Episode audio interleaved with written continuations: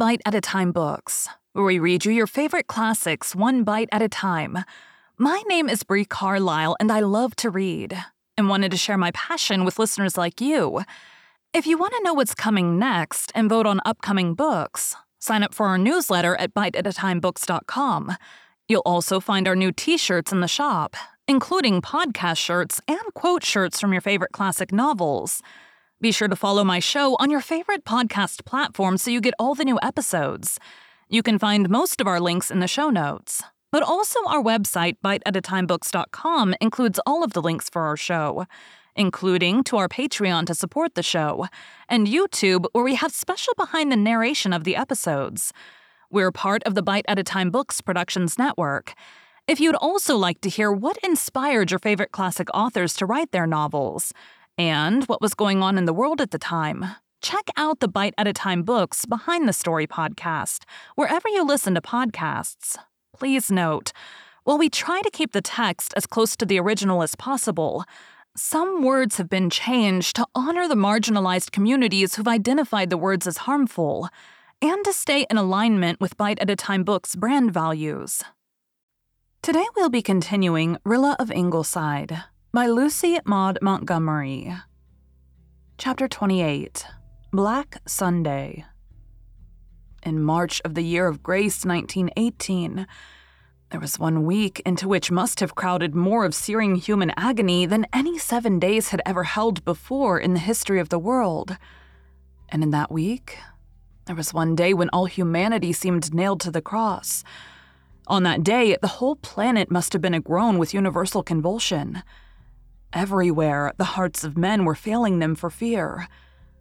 It dawned calmly and coldly and grayly at Ingleside. Mrs. Blythe and Rilla and Miss Oliver made ready for church in a suspense tempered by hope and confidence. The doctor was away, having been summoned during the wee sma's to the Marwood household in Upper Glen, where a little war bride was fighting gallantly on her own battlefield to give life, not death, to the world. Susan announced that she meant to stay home that morning, a rare decision for Susan. But I would rather not go to church this morning, Mrs. Doctor dear, she explained. If Whiskers on the Moon were there and I saw him looking holy and pleased, as he always looks when he thinks the Huns are winning, I fear I would lose my patience and my sense of decorum and hurl a Bible or hymn book at him, thereby disgracing myself in the sacred edifice. No, Mrs. Doctor, dear. I shall stay home from church till the tide turns and pray hard here. I think I might as well stay home too for all the good church will do me today, Miss Oliver said to Rilla as they walked down the hard frozen red road to the church. I can think of nothing but the question does the line still hold? Next Sunday will be Easter, said Rilla. Will it herald death or life to our cause?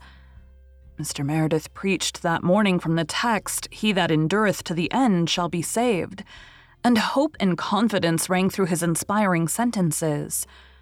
Rilla, looking up at the memorial tablet on the wall above their pew, sacred to the memory of Walter Cuthbert Blythe, felt herself lifted out of her dread and filled anew with courage. Walter could not have laid down his life for naught. His had been the gift of prophetic vision, and he had foreseen victory. She would cling to that belief. The line would hold. In this renewed mood, she walked home from church almost gaily.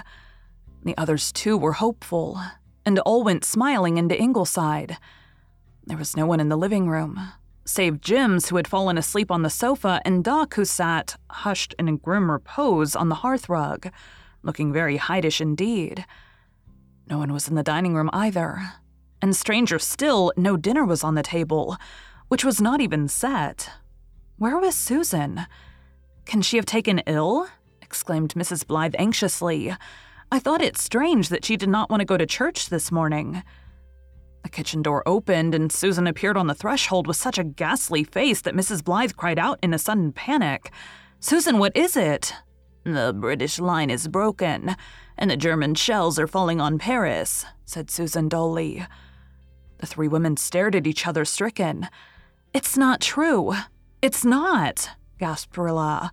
The thing would be ridiculous, said Gertrude Oliver. And then she laughed horribly. Susan, who told you this? When did the news come? asked Mrs. Blythe. I got it over the long distance phone from Charlottetown half an hour ago, said Susan. The news came to town late last night. It was Dr. Holland phoned it out and he said it was only too true. Since then, I've done nothing, Mrs. Doctor, dear. I'm very sorry dinner is not ready. It is the first time I've been so remiss. If you'll be patient, I will soon have something for you to eat. But I'm afraid I let the potatoes burn. Dinner? Nobody wants any dinner, Susan, said Mrs. Blythe wildly. Oh, this thing is unbelievable. It must be a nightmare. Paris is lost. France is lost.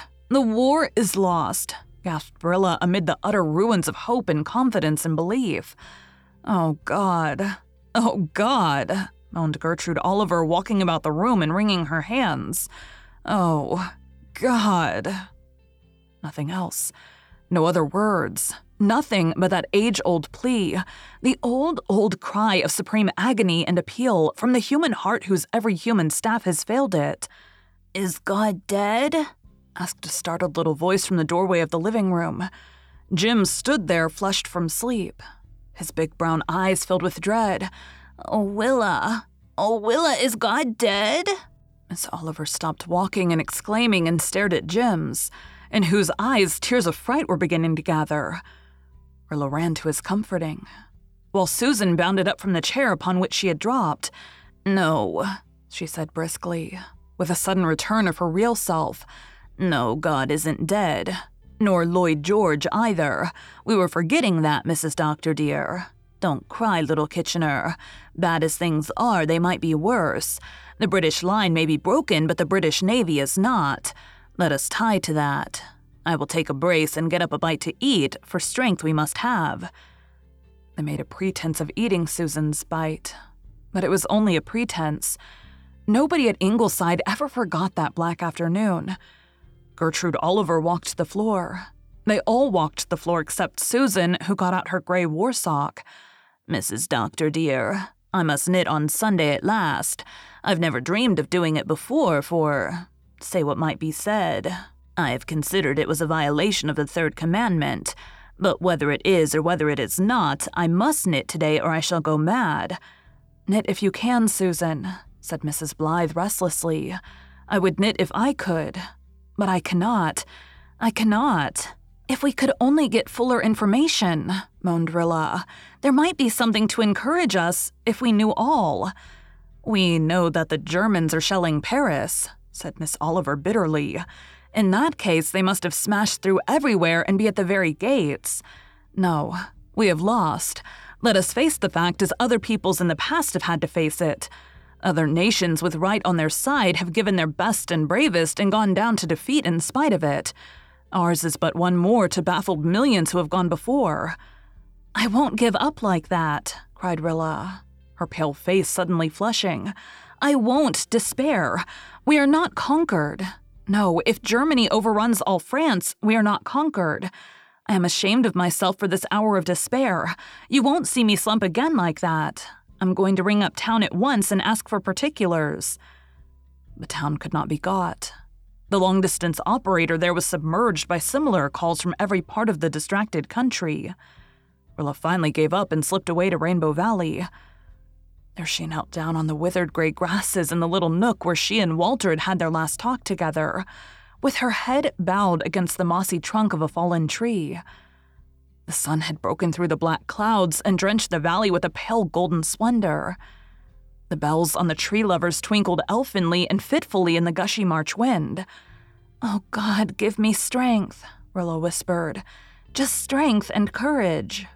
Then, like a child, she clasped her hands together and said, as simply as Jims could have done, Please send us better news tomorrow. She knelt there a long time and when she went back to Ingleside, she was calm and resolute.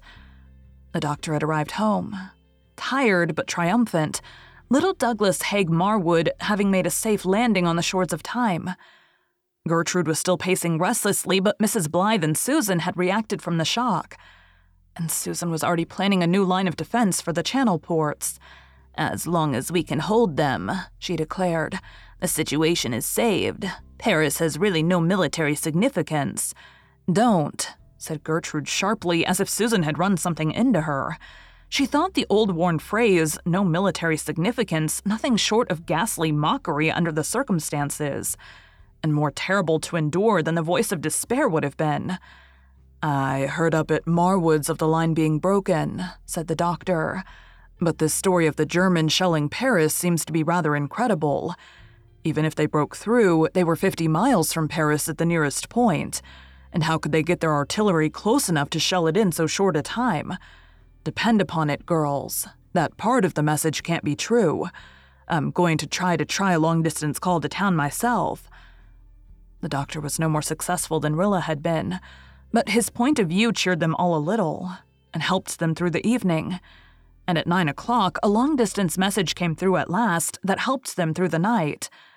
The line broke only in one place before St. Quentin, said the doctor as he hung up the receiver, and the British troops are retreating in good order. That's not so bad. As for the shells that are falling on Paris, they are coming from a distance of 70 miles from some amazing long range gun the Germans have invented and sprung with the opening offensive. That is all the news to date, and Dr. Holland says it is reliable. It would have been dreadful news yesterday, said Gertrude, but compared to what we heard this morning, it is almost like good news. But still, she added, trying to smile, I'm afraid I will not sleep much tonight. There is one thing to be thankful for at any rate, Miss Oliver dear, said Susan, and that is that Cousin Sophia did not come in today. I really could not have endured her on top of all the rest. Thank you for joining Bite at a Time Books today, while we read a bite of one of your favorite classics. Again, my name is Bree Carlile, and I hope you come back tomorrow for the next bite of Rilla of Ingleside. Don't forget to sign up for our newsletter at biteatatimebooks.com and check out the shop. You can check out the show notes or our website, biteatatimebooks.com, for the rest of the links for our show. We'd love to hear from you on social media as well.